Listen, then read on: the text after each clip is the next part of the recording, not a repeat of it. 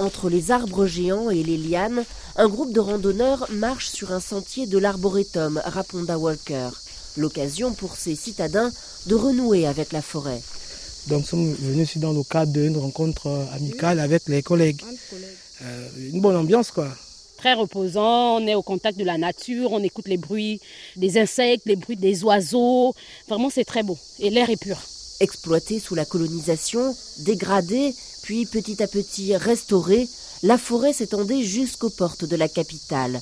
Mais le développement rapide de Libreville, qui regroupe la moitié de la population du pays, a failli avoir eu raison de ce petit coin de nature.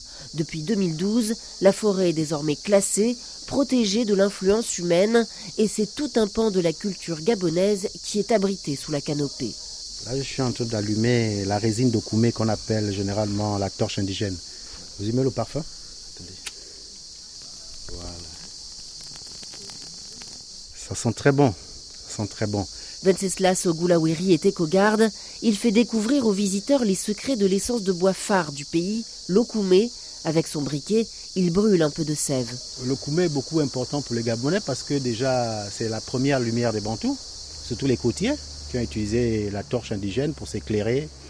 La grande majorité des rites du Gabon utilisent le koumé.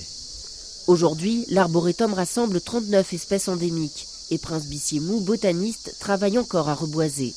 Caché au milieu de la végétation dense, il vient de trouver une plante qui porte une petite grappe de baie.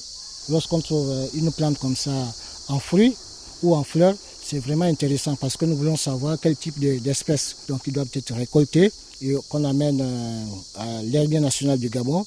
Et c'est là-bas là on va faire la comparaison. On essaie un peu de voir si c'est une, espèce endémique ou c'est une espèce qui n'a pas encore été récoltée ailleurs.